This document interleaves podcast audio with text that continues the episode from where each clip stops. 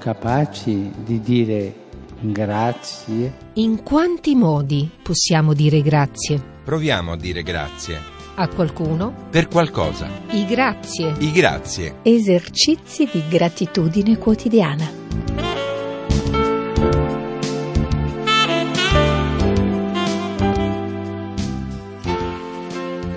Ciao amici buon anno da Laura De Luca. Ancora un grazie nella nostra lunga lista di motivi di riconoscenza quotidiana. In questo piccolo spazio ogni sera dal lunedì al venerdì cerchiamo appunto un motivo di gratitudine, un'espressione mm, di grazia da rivolgere a qualcuno, da maturare, da elaborare dentro di noi per qualcosa.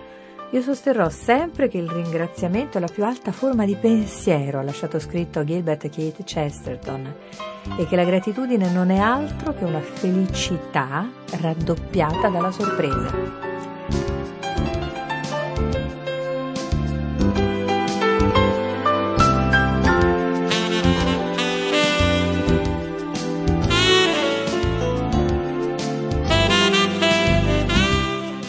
Radio Vaticana e grazie. Allora, per raddoppiare la felicità della gratitudine, io questa sera vorrei dire grazie a chi serve, nel senso a chi si mette a servizio, non chi è funzionale, chi serve nel senso chi è utile a qualcosa, ma proprio chi si mette a servizio.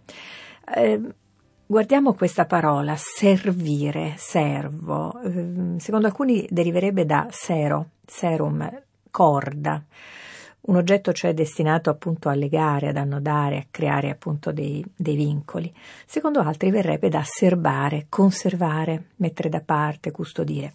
Beh, chi si mette a servizio di qualcuno o anche di qualcosa, nel senso di una causa, certamente crea dei legami affettivi, ideali, morali e certamente nello stesso tempo conserva il meglio, no? salvaguarda un bene prezioso, protegge chi o ciò per cui appunto si mette a servizio.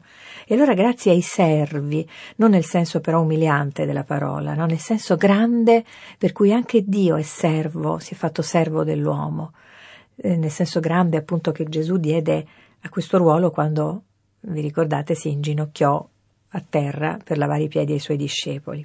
Grazie a chi capisce il senso del servizio nella direzione giusta, perché, attenzione, servire può avere un doppio significato, essere appunto a servizio, considerare gli altri oggetto delle nostre attenzioni, oppure considerarli cose, usarli perché ci servono.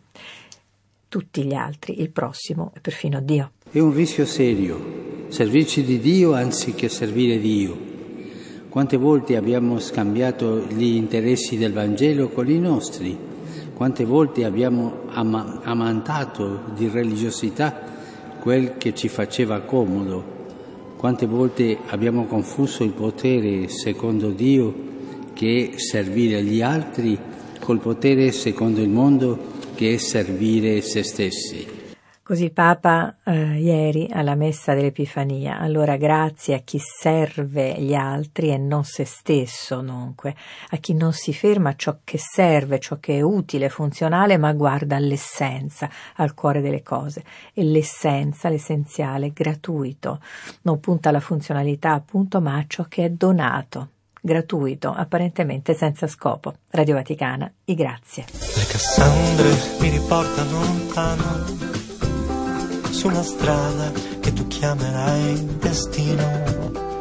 Vecchia d'occhi che non sanno più guardare. Sembrerebbe un'altra rotta da evitare. Ma non ho mai provato nulla che assomigli all'implodere di tante convinzioni. Sono fuochi d'artificio e cicatrici.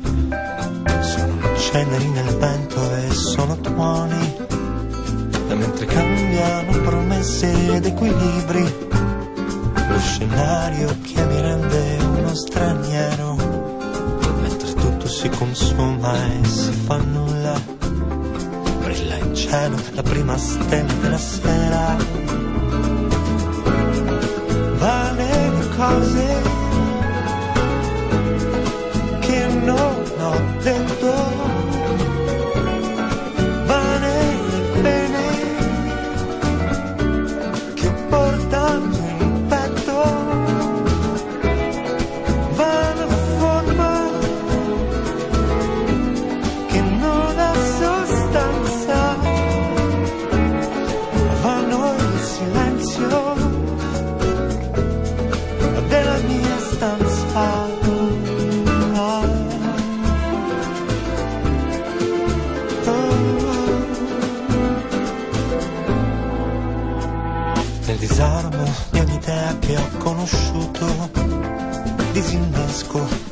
cosa che ho capito. Radio Vaticana e grazie. Oggi dico grazie ai servi, nobile figura quella del servitore che non è certamente uno schiavo. La schiavitù oggi è in via di abolizione in tutti i paesi del mondo, ma è chi si mette in una dimensione di servizio agli altri e dunque anche di Dio. Chi agisce per la collettività e non esclusivamente per se stesso o non solo per se stesso. E allora vengono in mente, che ne so, i servitori dello Stato, no? secondo un'espressione così molto in uso che si sente ripetere spesso, quelli che rendono un servizio prezioso negli ospedali, quelli che hanno una missione pesante ma nello stesso tempo preziosa, importante o addirittura insostituibile, insomma quelli che non hanno solo se stessi in cima alla lista delle priorità. In un famoso racconto, eh, poi celebrato in un bel film, si contempla la bellezza di questo servizio agli altri gratuito nella meticolosa preparazione di un pranzo offerto semplicemente per gratitudine. Un pranzo speciale, raffinatissimo, costosissimo, appunto offerto e preparato con grande amore solo per dire grazie. Protagonista una cuoca di Parigi, transfuga dal suo paese e ospitata da due sorelle norvegesi. Margherita Patti ci rilegge un passo da Il pranzo di Babette di Karen Blixen.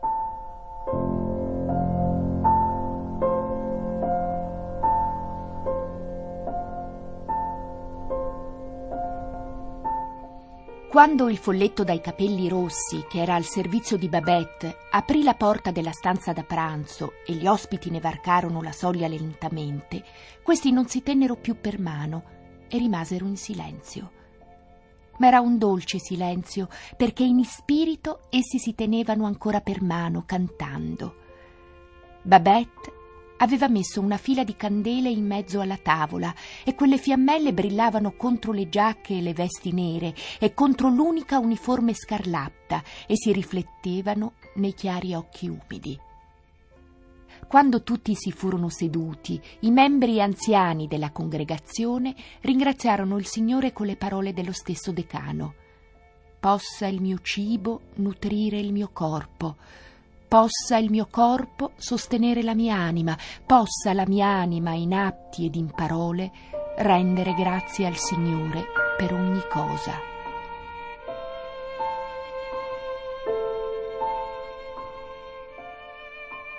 Alla parola cibo gli ospiti, con le loro vecchie teste chine sulle mani giunte, ricordarono che s'erano giurati di non pronunciare parola su quell'argomento e in cuor loro rafforzarono il voto.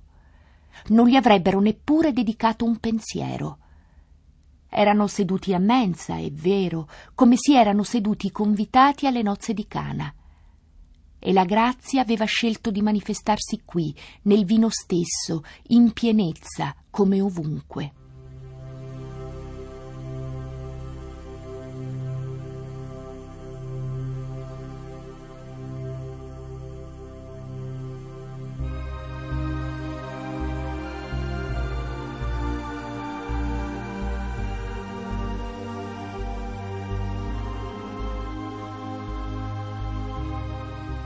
Il ragazzo di Babette colmò un bicchierino di fronte a ogni membro della comitiva. Essi lo portarono alle labbra, gravi, a conferma della loro risoluzione. Il generale Lowenhelm, che sospettava un poco di quel vino, ne bevve un sorsetto, sussultò, sollevò il bicchiere prima all'altezza del naso e poi degli occhi e lo posò poi sbalordito. Che strano, pensò. Ammontiado, è del miglior ammontiado che mai abbia assaggiato.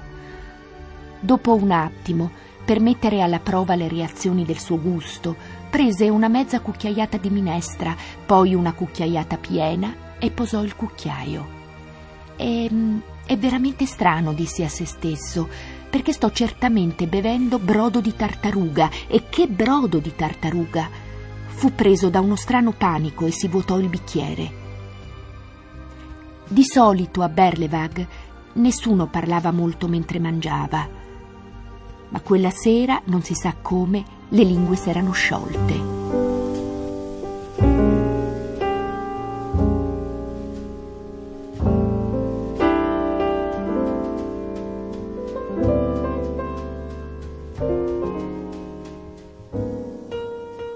Il ragazzo colmò di nuovo i bicchieri. Questa volta i fratelli e le sorelle capirono che quanto era loro dato da bere non era vino, perché spumeggiava. Doveva essere una specie di limonata.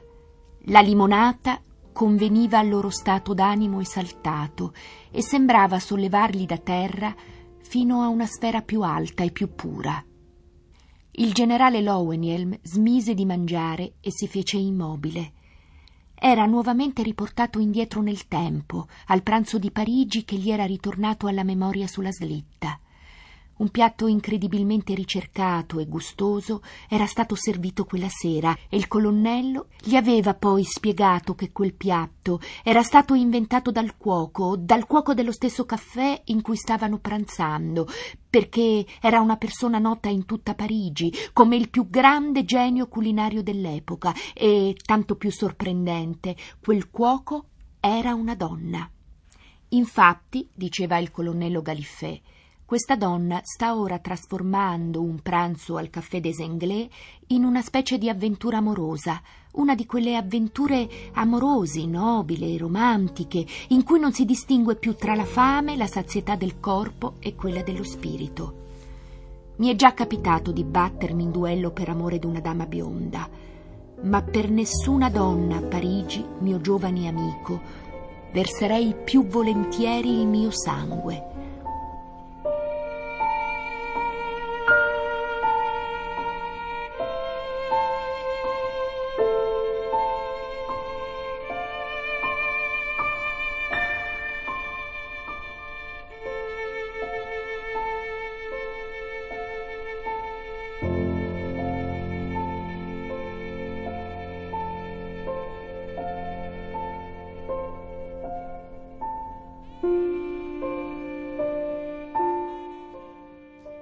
E con questo stralcio da Il pranzo di Babette di Karen Blixen, riletto da Margherita Patti, si conclude il nostro Grazie di oggi. Torniamo in onda se volete domani alla stessa ora qui su Radio Vaticana. Ciao!